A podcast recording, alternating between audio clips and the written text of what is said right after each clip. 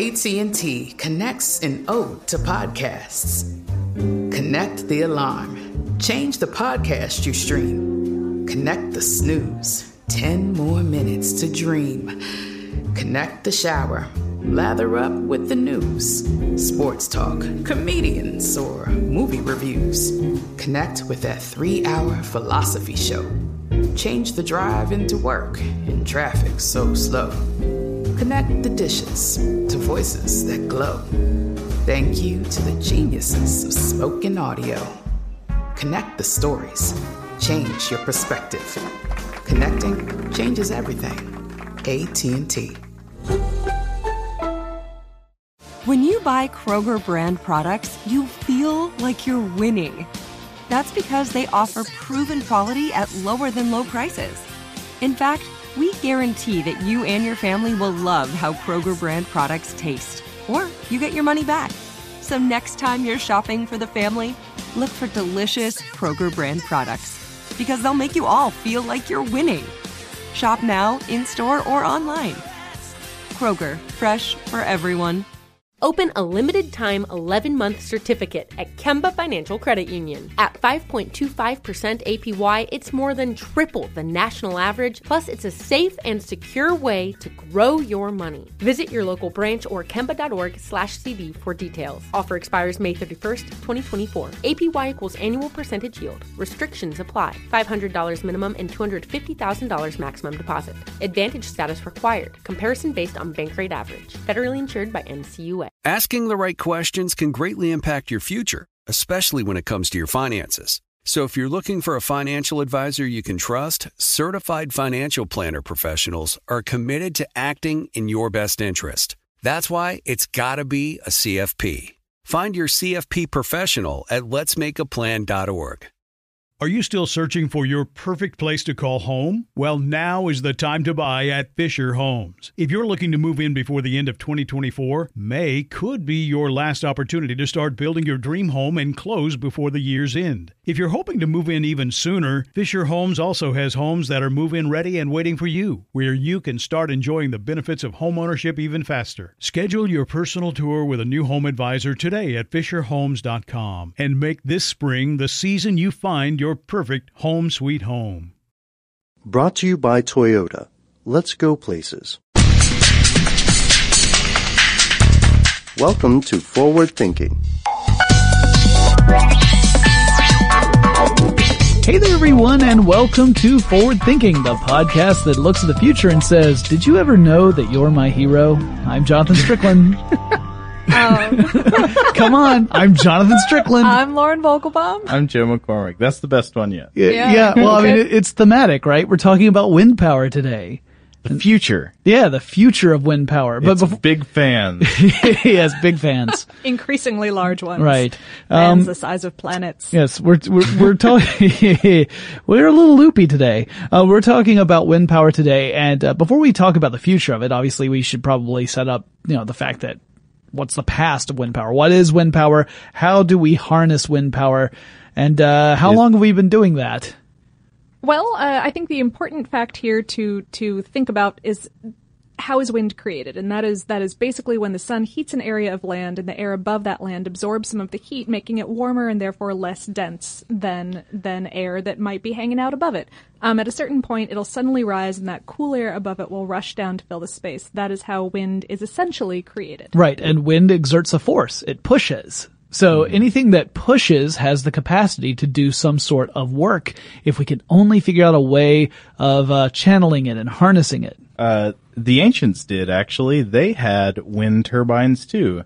They were called windmills. Yeah, windmills, uh, very, very similar to, to turbines. In this case, you're not talking about generating electricity. You're talking about turning some sort of mill that could crush stuff. Right. You're just moving kinetic force from one place to another. Right, you're, there, but you're, uh, translating it a little bit. but say, yeah, you, you build a big tower and you make some big blades that the wind will turn when it blows, and that turns a crank that, say, crushes grain into flour. Right.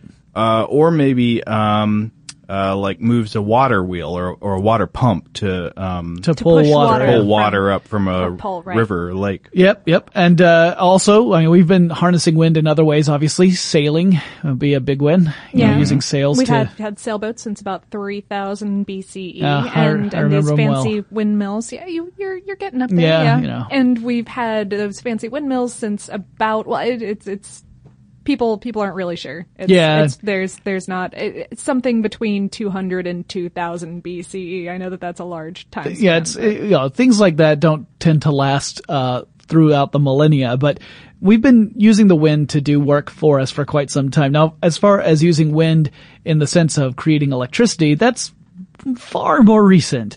Uh, in fact, it was really the, around the 1980s when that technology had reached a level of sophistication where we could, you know, put it to practical use. Uh, right. In rural areas, as early as like the 1920s or 30s, uh, windmills were supplying a little bit of electricity where basically the power lines weren't going. But Yeah, yeah. But for anything for like a, a significant amount of electricity, you really have to look at the fairly recent past. And even then, it was a little shaky. A lot of the uh, wind turbines that went up in the 80s were uh, made out of material that wasn't necessarily um, ideal. Didn't last very long. Uh, there were a lot of uh, maintenance issues. Uh, wind power turbines broke down fairly frequently in a lot of those early wind farms. And They- they, were they- they covered were- in all those neon signs. So it was just they were really only producing about 150 kilowatts, uh, Yeah. like ideally of energy, which is nothing really compared to today. Right, right. And so, you know, there, there actually, there's some, some interesting abandoned wind farms in various parts of the United States, including Hawaii. I've seen some, uh, uh, some pictures of a wind farm in Hawaii where the, the turbines haven't been producing electricity for years, uh, but they're still standing there. No one's Hanging actually out like taken them down. big pinwheels. Yeah. Yeah, yeah, and in fact, there are there are some wind turbines out there that are not producing electricity. They they turn because uh, the companies want them to continue to turn to force oil through the various uh, uh, workings of the system, but they're not actually generating electricity. However, to an outside observer who doesn't know that that's what's going on, it may look like they're fully functional. However, let's talk about what they're actually doing, how they're converting kinetic energy into electric energy. And uh, it's a pretty simple design, really. So you've got uh, these long rotor blades that are designed to, you know, catch the wind. So the wind will push these blades and turn the turn them. They're on a hub that rotates. The hub is actually attached to a main shaft, and the main shaft will also turn. You know, it's it rotates as well due to the rotational force that we get from these blades. And uh, it usually runs through some sort of gearbox where the gears will translate that into a faster rotational force. Because you know, if you use different size gears, you can uh, you can change the speed, the the revolutions per minute, really. That will then go through a generator, and a generator essentially uses magnets to uh, rotate past a conductor, and that you know once you have a conductor in the presence of a fluctuating magnetic field, you induce current to flow. Right? So if you are able, Joe's just looking at me like, you're talking magic talk I'm sorry. I was like magnets, but how do they work? That's an excellent question. We'll cover that in a different episode. So anyway, uh, yeah, the rotational uh, motion of the magnets creates this fluctuating magnetic field, which you then, with the conductor, can use to generate electricity. Um, so that's that's the basic design. That's pretty much been the same way since we started building wind turbines, and it's very similar to the way other turbines work. Not just wind turbines, steam turbines are very similar. You know, obviously it's it's using steam, not wind, but same sort of general idea.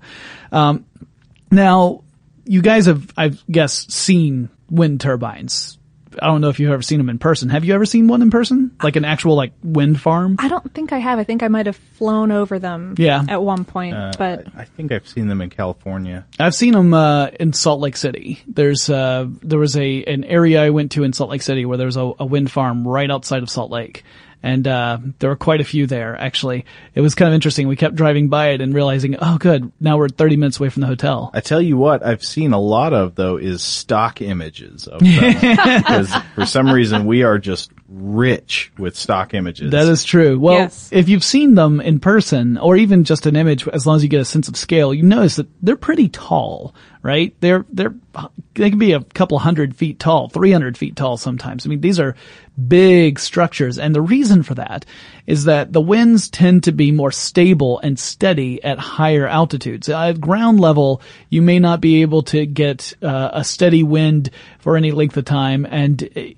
and it may not be you know strong enough to turn the turbines. They really need to turn at a speed of about uh, well, you need to get a wind of around 12 to 14 miles per hour minimum, which is about 19 to 22 kilometers per hour in force for it to really turn these these blades properly.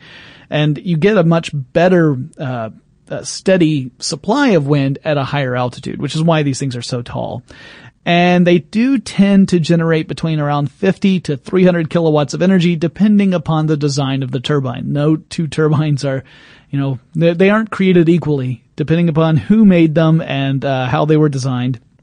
And um, they're not uh, their efficiency ranges quite a bit too, and that depends heavily on where you put them and uh, and just the design of the wind turbine as well. And by efficiency, I mean how frequent, how often are they actually generating electricity?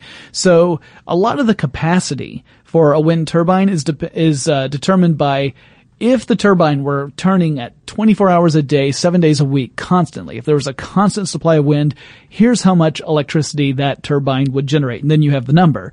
But in reality, that tends to be a much smaller percentage than the overall. In Yeah. most places, the wind is not going 24 hours a day. Right. Yeah, I would imagine that gets more business during the daytime, right? Well, it all depends. All depends on where it is, really. But uh, We'll when we talk, we'll talk a bit about the pros and cons of, of wind energy when we get toward the end of this episode, and I'll give a few more details on percentages as for uh, you know how efficient these things can be, and uh, it really heavily depends upon where you put them. But uh, you know, we we've we've got that basic design down. Uh, it's people have recognized that it's got an it's it's got an interesting approach to harvesting uh, the wind and getting electricity out of it. That's something that uh, appeals to a lot of people because it means being able to shift some of our dependency on, say, uh, uh, greenhouse gas emitting forms of uh, generating electricity.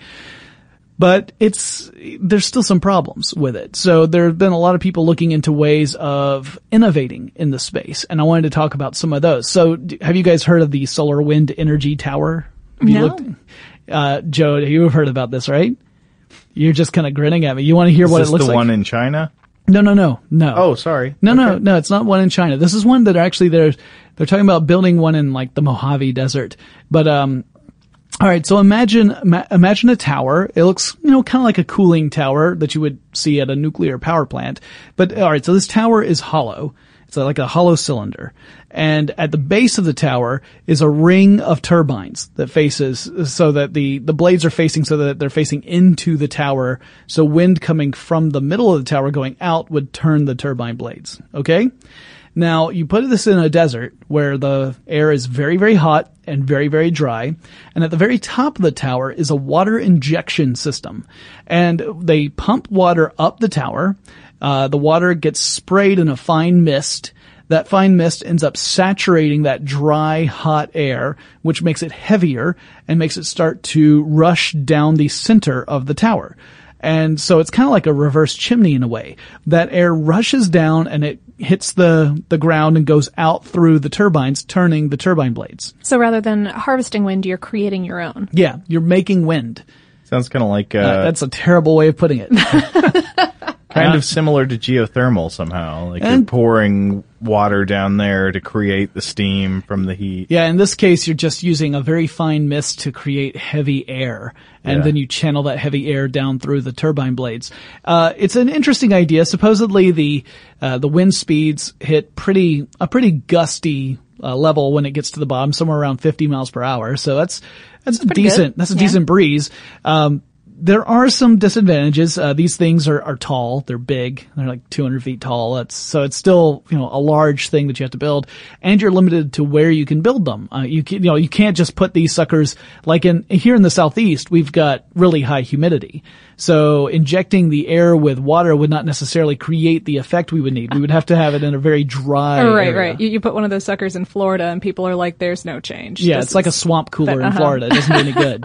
Yeah, though uh, pretty much all wind power is subject to geographical limitations. Sure, right? That sure. Wind power is very uh, dependent on places where there's a lot of wind. Yes, uh, obvi- that's one of the odd things about it. Yeah, yeah, no, it's it's uh, and it really does make it challenging. I mean, your point is, your point is extremely valid. I mean, because the electricity you generate, you're likely not going to be transporting that huge distances, right? It's not like the uh, the Mojave Desert is going to generate all the electricity for everybody on the eastern seaboard. That doesn't that doesn't really make any sense. So uh, these are that's another limitation that we have to talk about. Uh, but that was one of those things that I thought was kind of interesting. This idea of this this tower system. Uh, it's really more like a a proof of concept right now. It's not like something that's been widely rolled out. You can go to their website and check out the uh, information there. They have lots of um, of little videos and things. The Solar Wind Energy Tower is what I'm talking about. So go check that out, and you can see exactly you know like little animations on how this is supposed to work. Uh, but another one is kind of the you know the idea of if you go to those higher altitudes, you can harness uh, those steady winds, but even 300 feet may not be high enough, and yet you don't want to build towers that are going way up into the sky. It makes it very dangerous and not a lot of people would be very thrilled with that. So what if you could just fly something up at the right altitude and then channel the electricity you generate back down? Yeah, uh, uh, these these air drones. Yeah. that uh, we talked about in, or you talked about. I was there in the video episode. Yeah, yeah. There's one called the uh, Makani uh, Power Drone, which is uh, kind of interesting. All right, so imagine a wing, a flying wing, uh, that's Like designed. a stealth bomber kind of thing. Yeah, it doesn't quite look like that. It looks almost like uh, the early sketches look more like a biplane almost. Oh, okay. But it's a, it's supposed to be a flying wing that is at least partially designed to mimic a uh, the end of a blade on one of these turbines. So uh, it has these little propellers on the front that can act as both propellers and turbine blades. So if you spin them one way, they're propellers, and then if you let the wind blow them the other way, you turn off the power, you let the wind blow them, they can actually turn a direct generator uh, and generate electricity. Huh. Uh, th- th- this is all playing into the fact that all of these, all of these turbines, the, the, the airfoils are designed to create lift the same way that an airplane would. Yeah. Um, in order to take off, uh, and you know that that's just creating a um, an area of, of pressure differential Yeah. between the the top and the bottom, or I, I guess top and bottom doesn't really apply necessarily to vertical blades, but yes, you're creating a low pressure system that's going to end up turning this, yeah, creating that, creating that force of turning. Because otherwise, if you if you didn't uh, angle it just right, then you wouldn't get that that rotational force out of it. So the way this one works is, imagine that you got a little pedestal, and on that pedestal you have this this drone thing that looks like a biplane with several little propellers in the front of it. Uh, the wind at uh, the right elevation, which would be between 250 to 600 meters, that's about 800 to 1950 feet somewhere around that range. Let's say that the wind is perfect. So the pedestal would tilt back, uh, putting the uh, aircraft into launch position. So now the little propellers are facing essentially straight up. They start spinning. It cr- creates the lift. The uh, power is being channeled through a tether. So there's a tether on a ground station that's also attached to this little aircraft. Now the aircraft doesn't have to have batteries. It doesn't have to have fuel because it's getting all of its electricity through that te- tether. That means that the aircraft itself is incredibly light.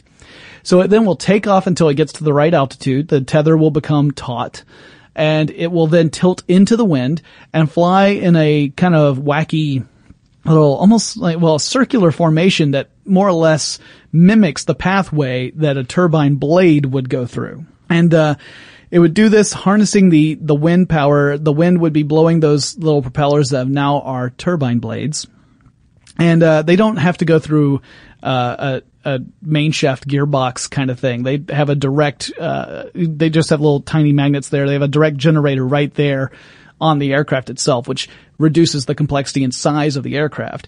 And then all the electricity goes back down through the tether to the ground station, which is pretty cool. Now, so that means you can actually harness the air that's at a higher altitude without building a huge tower. Uh, it takes up less space. It takes up uh, less materials to build it. According to the website, uh, the typical aircraft would cost 50% of a traditional turbine, so you have cost savings from that on that side of things. And um, it was it's such an interesting idea that uh, a very large company took interest in it and decided to uh, help them out, but to the tune of acquiring the company. so Yeah, that would be Google. that is true. Google in May of 2013 purchased Makani Power and now it is part of Google X, which is their division where they really look into uh, environmentally friendly ways of generating electricity. Both because, you know, Google kind of has this mission to, um, to really help help just the environment in general, but also how can they provide electricity to their massive data centers in a way that's, you know, environmentally responsible and also economically feasible, you know? Uh, so And they just generally seem to be into making the future happen. yeah, yeah, they're, they're kind of, yeah, they, well, and they're definitely not afraid of trying things, even if those things never really pan out. They can afford it. Yeah. They can, so yeah. there there are people who are skeptical that this approach and the other air-based ones I'm about to talk about are uh, are going to work out, but it's possible. Uh, another one, actually, I'll, I'll go ahead and, and pair two of these together. Uh, there's one called Ampyx and one called Windlift. Both of these use a very similar method to generate electricity. So these are two uh, gliding type aircraft. One of them is more like a kite, that's wind lift, and the other one looks more like a, looks kind of similar to the Makani Power one. But in each case, these are uh, uh, designed to fly up into the air, to glide it at these altitudes. And the way they generate electricity is not by turning little turbines. Uh, the tether itself ends up allowing them to have a, a ground-based generator and pulling the tether ends up creating the, the kinetic energy you need to generate the electricity on the ground. So instead of generating the electricity in the air and sending it down, it's like, you know, kind of like if you have, I mean, t- this is totally different model here, but let's say you need to start your motor on your ga- on your, That's what I uh, on your thinking. lawnmower. Yeah, you're getting the sky to start your lawnmower. Yeah, it's, it's kind of like that, except instead of a motor, we're talking about a generator. But yes, similar similar idea, and both of them are uh, designed to do that. So the way it works is that you let the wind pull the the the aircraft out to the maximum length of the tether, and then you then uh, start to uh, have the aircraft dive down, and then you gently take in the slack of the tether, which will actually consume some of the electricity that you've generated, but hopefully a much smaller amount than the overall amount you've generated. And you let it go back out again, generating more electricity, and you do that over and over and over again. What I'm thinking is that really we can capitalize on children's ability to play with kites if we just if we just send an army of of children out with Attached to generators. Yeah. I- Children you know, are bored with kites. I'm these just days. saying, they just play with their iPhones. Here's here's how I say. Forget the kites. If this power is generated by pulling, uh, you know, pulling a cord attached to a generator, just attach the cord directly to the kids and have them run around. There you, you got it. That's you it. go. take the kites out of it. energy problem solved, you guys. Good work. Good work right, today. right. We we solved two problems: kids and our electricity crisis. Uh, no, uh, so so moving on, there are two more uh, air-based ones I want to talk about. They're very similar uh, in that these are two lighter than air solutions. So there's one that's uh, the Magenn Power, which is a helium-based one where it, it's it, they have a, a gadget called Mars, which is their uh, inflatable uh, helium balloon generator thing. Think of it like a giant inflatable turbine. So it's it's kind of tricky to think about. All right, so think of like a big balloon. All right, it's roundish, uh, and you've got on either side of the balloon along its horizontal axis, you've got the uh, little generators that are hooked up to a tether that go down to the ground. And uh, if you were to look along the edge of the balloon, like uh if you were to cut the balloon in half vertically, instead of cutting it in half, along that slice, you've got little ridges. Where the wind can catch. So if the wind catches the balloon there, it makes the balloon turn along that horizontal axis. So the entire balloon is like a, a giant inflatable turbine.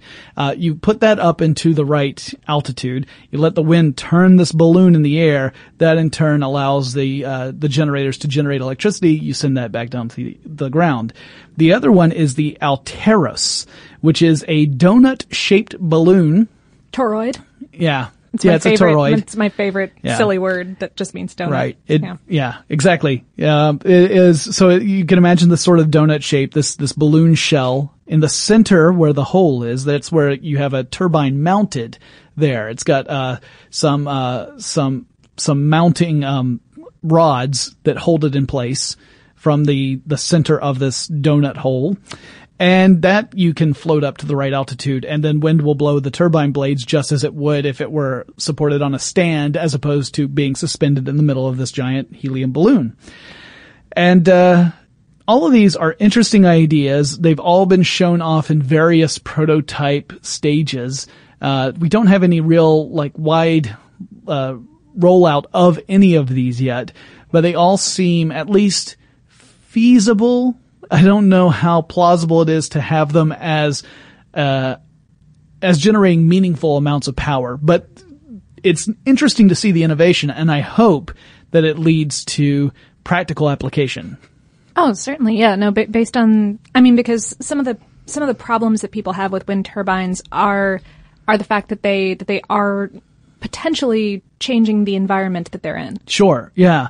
Let's talk about some of the pros and cons of, of wind turbines and wind power. All right. So, I mean, okay, uh, smaller greenhouse gas emission, you know, smaller carbon footprint, right? Uh, oh yeah, absolutely.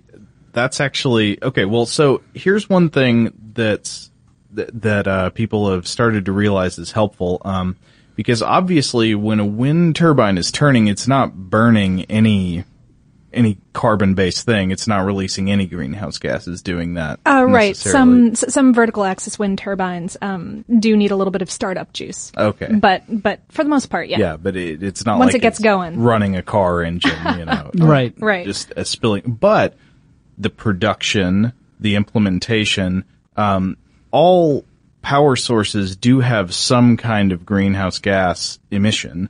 Um, and so one thing that's important to look at is the life cycle analysis of a kilowatt hour produced by any given type of energy. Sure. So, how does wind power stack up from, you know, this cradle to grave analysis? Well, uh, according to a report I found, um, that was, uh, reprinted by the National Renewable Energy Laboratory. Ah, thank, nice. Thank you. Laboratory. Laboratory. Appreciate. Appreciate that. Uh, that's funded by the Department of Energy. And they offered an overall LCA report that found uh, wind, both offshore and land based together, produced about 11 grams of CO2 equivalent per kilowatt hour of electricity. Mm-hmm. Uh, that's compared to about a thousand grams for coal. Wow. so significantly So fewer. that's yeah, a bunch. That's uh, what More than- more one than- percent, yeah, more than two. Yeah, um, or, or not more than two percent. More than less than two. Yes. So it's uh so yeah, like compared to fossil fuel burning, the overall life cycle analysis says wind is a whole lot better in Right. terms of greenhouse gas Right. emissions.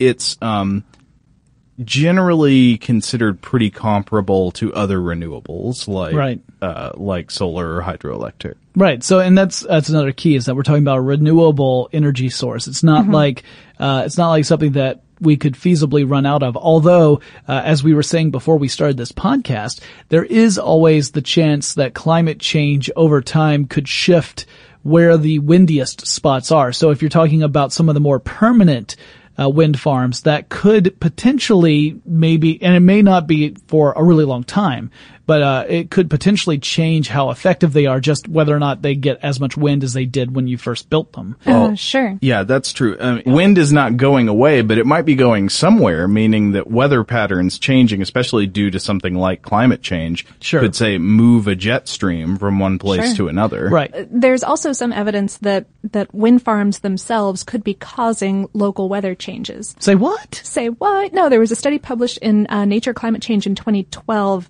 and this was taking satellite data from from NASA's Aqua and Terra satellites, and it found that the land surface temperature around four Texas wind farms had warmed at a rate of 0.72 degrees Celsius, which is about 1.3 degrees Fahrenheit, over um, over the course of about 10 years of data. That's a that's a significant warming, which is right which is a bunch. Yeah, if you guys listen to our climate change episode, I mean that's that's That's significant. that's Yeah. a bunch. Um, and they, they think that what's going on here is that the, the, the turbines are mixing that hot and cool air, especially at night. They're, they're pulling warm air that's risen during the day back down to the ground and causing this warming and, and that, you know, they don't know what's going to happen with that. And so no one really knows what effect this could possibly have. I mean, you know, not only on whether or not the, the, wind pattern is going to change, but obviously on the environment around these wind farms. And there are other uh, environmental concerns as well. For example, I've often heard uh, concerns about wind farms and uh, the the health of the local wildlife, s- specifically bats and birds. Birds and bats. Yeah. Did did you did you look into this one, Joe?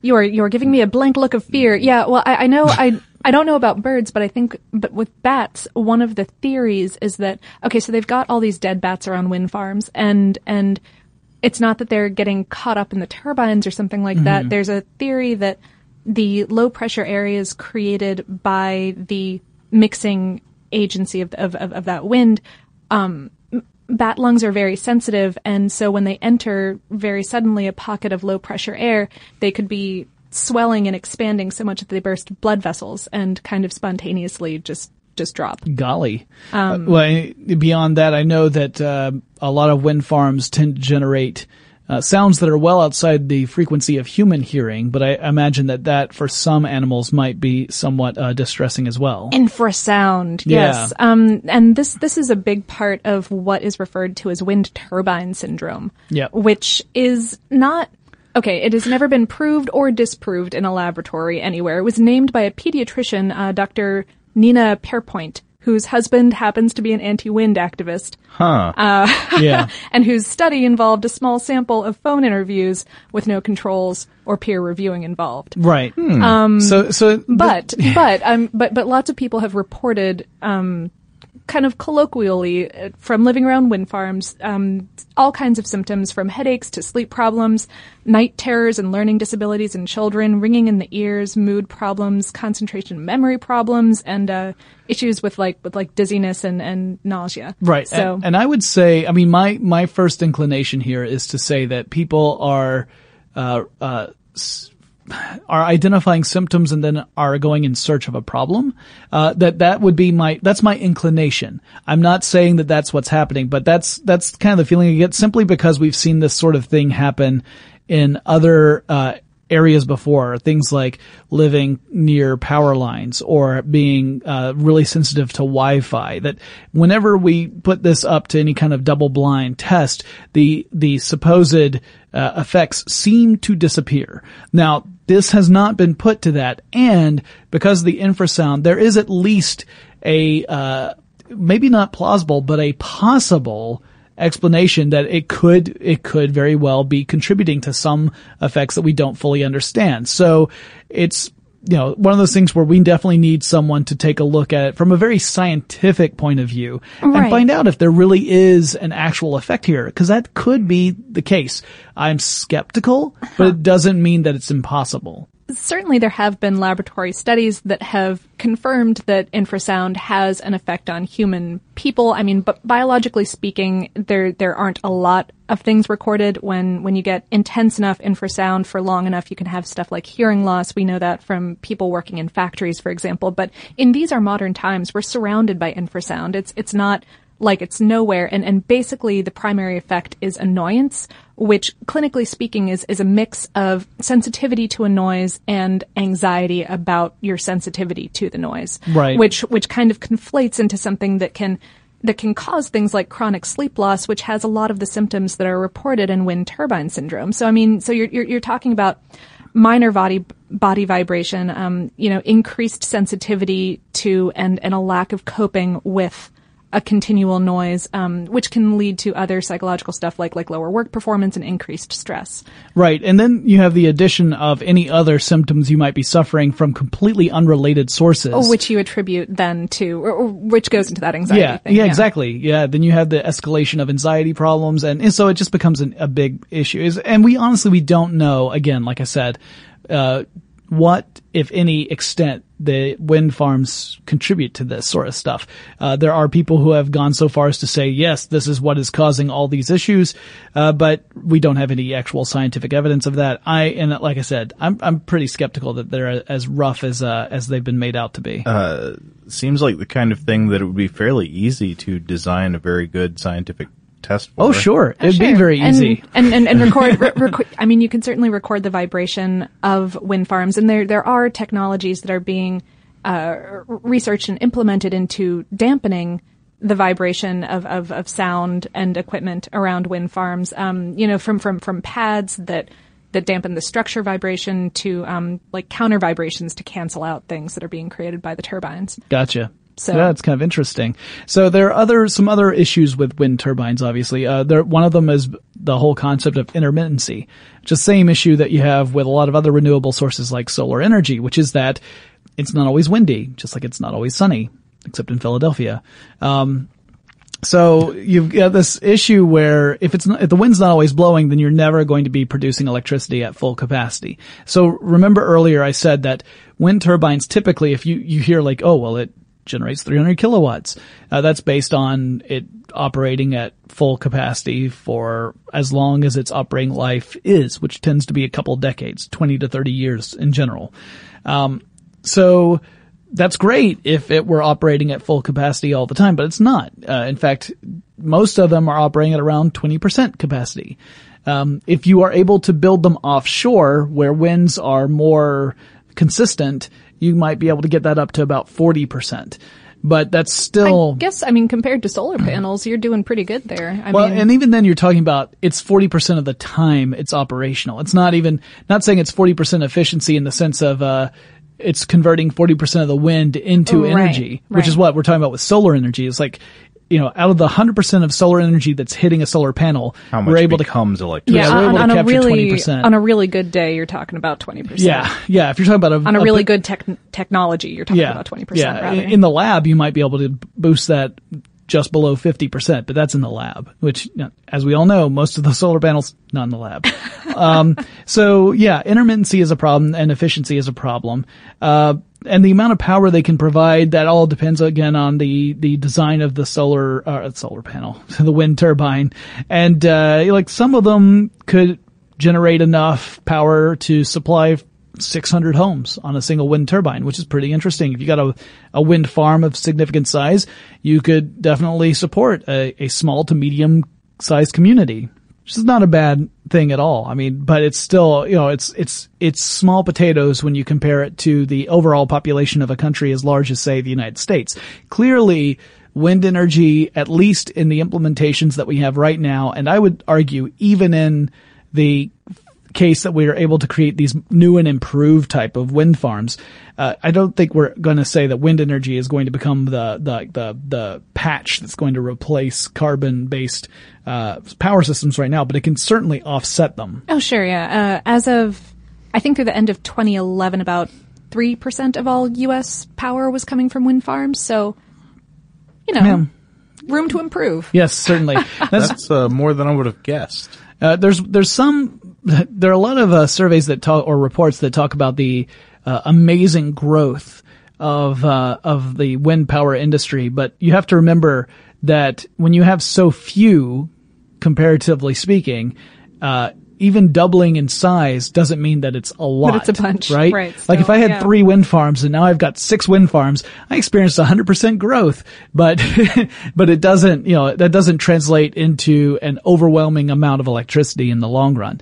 Uh, there are a lot of people who have brought up the economic problems of wind farms. Specifically, they are pretty expensive to build and they can be expensive to continue to have them working in proper order. I mean, depending upon who it was that made the parts, it may be very difficult to keep them in working order. And it, if the company that made those parts goes out of business, then you have to figure out how to repair things that break down over time.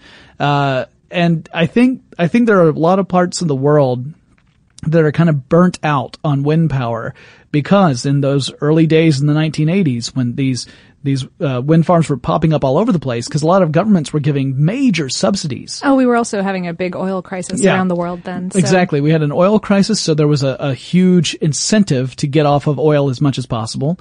Uh, and then we had government subsidies that were very, very much attractive to investors who thought they could make huge amounts of money back by investing in wind farms. Uh, it, it, the overall result was that not all the wind farms that went up were particularly well built. Uh, not all of them were able to be maintained because once the subsidies started to drift away, the, there was kind of like a bubble burst, right? It's kind of like seeing, you know, this, if the government support starts to go away, then the major source of actual money going into that, that, uh, that whole, uh, venture has gone away. It makes the thing kind of dissipate, which is sad because obviously we do have a need for clean renewable energy. There's no denying that. It's just that if you can't make the money work because of the way the world works, that really means that it's kind of a, you know, it's, it's sort of a dream. Uh, I like to think that with companies like Google behind wind power, we'll see some innovations that you know, it might take a generation or two for them to be implemented in a way that's uh, that's a pretty wide Widespread, form. Yeah, yeah. but I, I'm optimistic that that will happen. Uh, I don't think it's going to happen as quickly as most people would like. I think it's going to be much more gradual than that.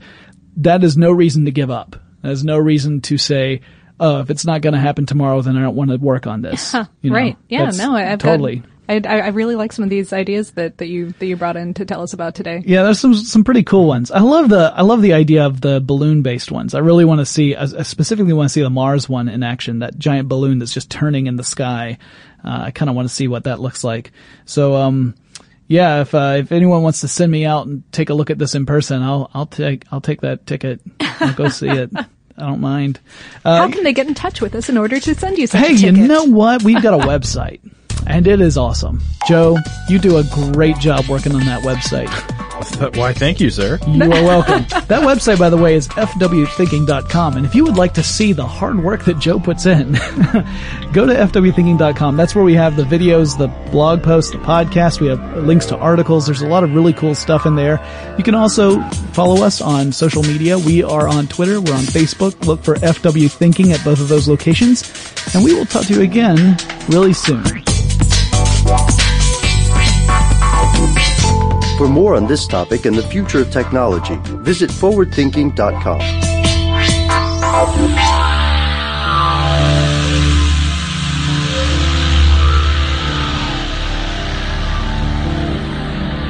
Brought to you by Toyota. Let's go places. This is Malcolm Gladwell from Revisionist History. eBay Motors is here for the ride. With some elbow grease, fresh installs, and a whole lot of love, you transformed 100,000 miles and a body full of rust into a drive that's all your own. Brake kits, LED headlights, whatever you need, eBay Motors has it. And with eBay Guaranteed Fit, it's guaranteed to fit your ride the first time, every time, or your money back. Plus, at these prices, you're burning rubber, not cash. Keep your ride or die alive at ebaymotors.com.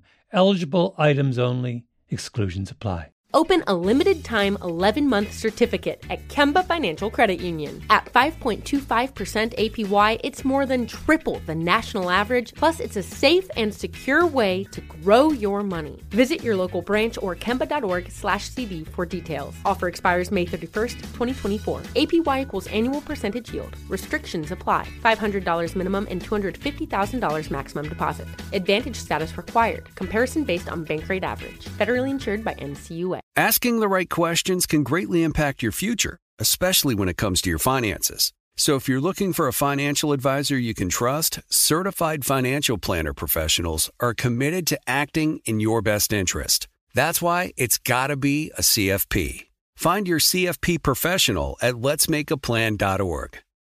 Are you still searching for your perfect place to call home? Well, now is the time to buy at Fisher Homes. If you're looking to move in before the end of 2024, May could be your last opportunity to start building your dream home and close before the year's end. If you're hoping to move in even sooner, Fisher Homes also has homes that are move in ready and waiting for you, where you can start enjoying the benefits of homeownership even faster. Schedule your personal tour with a new home advisor today at FisherHomes.com and make this spring the season you find your perfect home sweet home. Tired of restless nights? At Leesa, we know good sleep is essential for mental, physical, and emotional health. From memory foam mattresses to hybrids that keep you cool all night long, Leesa's mattresses offer exceptional comfort and support with free delivery and 100 nights to try out your mattress in the comfort of your home. For a limited time, save up to $700 off select mattresses plus two free pillows. Go to leesa.com slash iHeart for an additional $50 off mattresses and select goods. Exclusions apply. See leesa.com for more details.